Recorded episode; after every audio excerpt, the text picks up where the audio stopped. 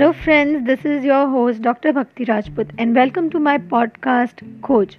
Today, we will discuss about chapter 3 from the book Limitless by author Jim Quick.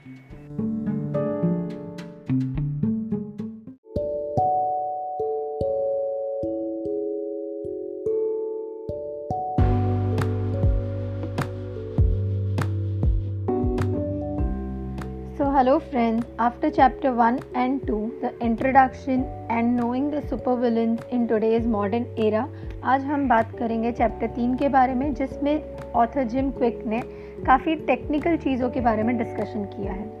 इस chapter में उन्होंने बताया है कि हमारे दिमाग की बनावट कैसी है। तो हम पहले जानते हैं कि सुबह उठ के पहले एक घंटे में हमें क्या करना चाहिए जिससे हमारा ब्रेन एक्टिव हो हमारी प्रोडक्टिविटी बढ़े। सुपर विलन्स को जानने के बाद हम ये तो समझ गए हैं कि हमारा दिमाग कितना स्ट्रॉन्ग है और एट द सेम टाइम वो कितना डेलिकेट भी है, जिसे हमें अच्छे से प्रोटेक्ट करना है। हम काफ़ी बार अपनी चॉइसेस की वजह से गलत डिसीज़न ले लेते हैं, गलत सोचने लगते हैं, गलत खाना भी खाते हैं वेट पुट ऑन भी करते हैं। तो यही सब चीज़ों को हम कैसे क्रिएटिवली कन्वर्ट कर सकते हैं, वो उन्होंने इस चैप्टर में बताया है। तो पहले तो हम जानेंगे कि स्क्रीन टाइम कितना होना चाहिए। हम सब जानते हैं कि हम कितने घंटों तक फ़ोन पे रहते हैं नोटिफिकेशन ऐप्स इन सब में उलझ कर रह जाते हैं। जिसकी वजह से हमारी प्रोडक्टिविटी कहीं ना कहीं कम हो जाती है और हमारा थॉट प्रोसेस भी अफेक्ट होने लगता है।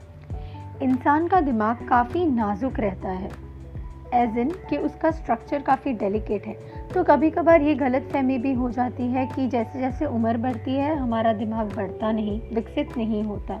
उसके ब्रेन सेल्स डैमेज होने लगते हैं। पर यह बात सच नहीं है। अगर आपके दिन का पहला एक घंटा आप अच्छी तरह से निभाए, अच्छी तरह से संभालें तो आप अपनी प्रोडक्टिविटी और क्रिएटिविटी बढ़ा सकते हैं। कैसे? तो जब आप सुबह उठे, पहले एक घंटे में बिल्कुल ही अपने फ़ोन या फिर अपने कंप्यूटर्स और लैपटॉप्स का इस्तेमाल ना करें। यहाँ तक कि टीवी का भी इन्फ्लुएंस ना होने दें, अपने दिमाग पे।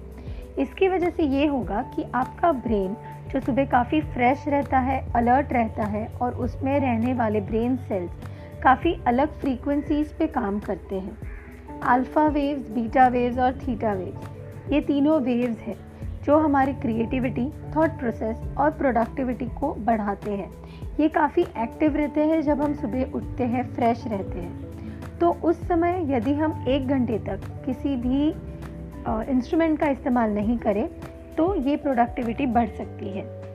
आप सोचें, अगर आप सुबह ही फ़ोन ओपन करें और कोई बुरे न्यूज़ मिले या कोई ऐसे समाचार मिले या मैसेजेस पढ़ें, जिसकी वजह से आपका थॉट प्रोसेस आपकी सोचने की शक्ति पूरे अलग टेंजेंट पे चली जाए। यानी कि आप नेगेटिवली सोचने लगे या फिर ये सोचे कि हाँ हमारा कल्चर वैसा है या दुनिया में तो ऐसा ही होता है तो आप कहाँ से अपनी प्रोडक्टिविटी बढ़ाएँगे या कहाँ से आप क्रिएटिव आइडियाज़ लाएँगे? सो so, उसे प्रोटेक्ट करने के लिए इंपॉर्टेंट है कि आप पहले एक घंटे में कोई भी साधन का इस्तेमाल ना करें। सेकेंड वो कहते हैं कि हमारे ब्रेन के कई अलग अलग हिस्से हैं जो बचपन से लेकर अडल्टहुड तक यानी कि एक साल की उम्र से लेकर आप पचास साठ साल की उम्र हो तब तक उसे बढ़ा सकते हैं। वॉकिंग है, चलने की हमारी जो ताकत रहती है, जो एक साल की उम्र में डेवलप होती है, फिर उसके बाद होता है हमारा कम्युनिकेशन स्किल्स फिर हमारी normal height posture physical build और फिर आता है हमारी रीजनिंग करने का, यानी कि सोचने की शक्ति।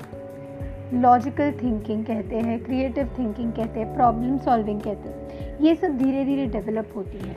और ये डेवलप होने के साथ साथ आपके ब्रेन के कई रिस्पॉन्सेस ब्रेन के कई सिस्टम्स भी डेवलप होते हैं। जैसे कि हमारा ब्रेन स्टेम जो डेवलप होता है तो हमारी ब्रीदिंग रिस्पॉन्स हमारी जो भी इच्छाएँ हैं, हमारी फ़ाइट और फ़्लाइट रिस्पॉन्स यानी कि इमरजेंसी में कैसे आप रिस्पॉन्ड करोगे, उसकी शक्ति, ये सब ब्रेन स्टेम पे डिपेंडेंट रहती है।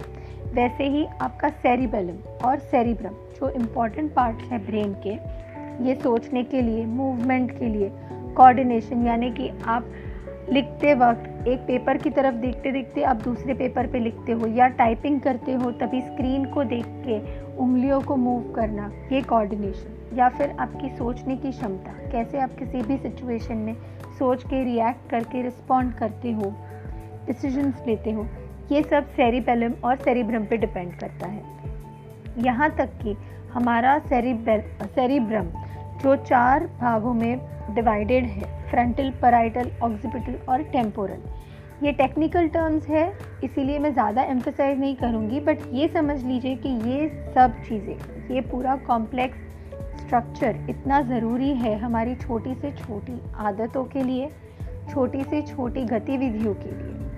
हमारी इमरजेंसी में कैसे हम सिचुएशन को टैकल करते हैं रिस्पॉन्ड करते हैं और यहाँ तक कि हमारी जान पे कभी कोई जोखिम बनाए तो हम तभी अपने आप को कैसे बचाते हैं।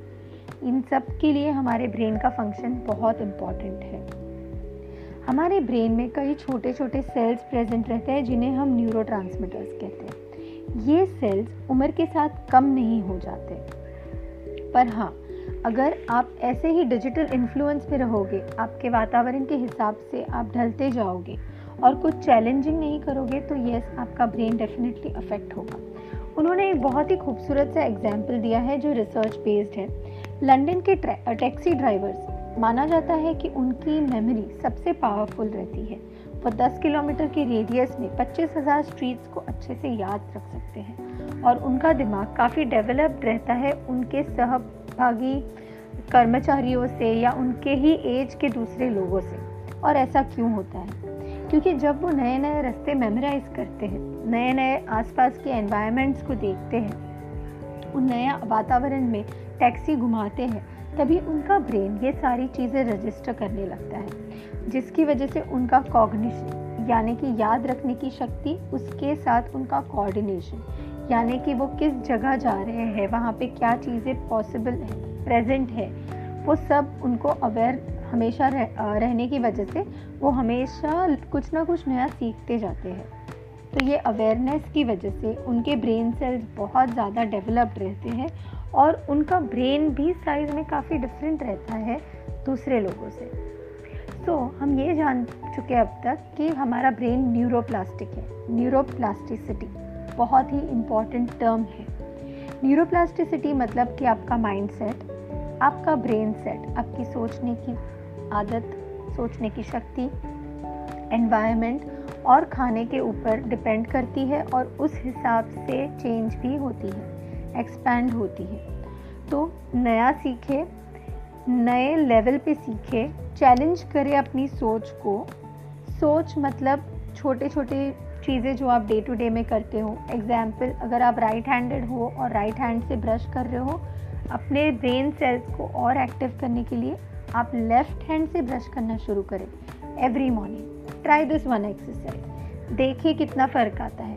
और प्लीज़ याद रखें कि हर एक बदलाव के लिए टाइम लगता है। गिव इट सम टाइम उन्होंने और एक चीज़ इसमें शेयर की है।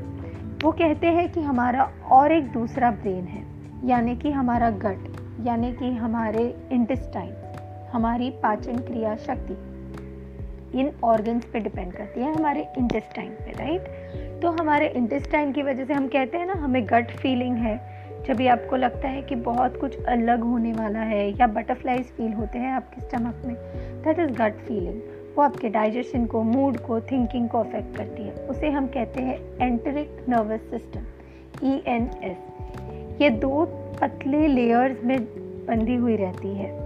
ये शुरू होती है हमारे ईसफेगस यानी कि गले के हिस्से से टिल इंटेस्टाइन यानी कि हमारे आंतड़ों के तक। ये न्यूट्रिएंट अब्जॉर्ब करती है, जो हमारे ब्रेन के लिए ज़रूरी होती है।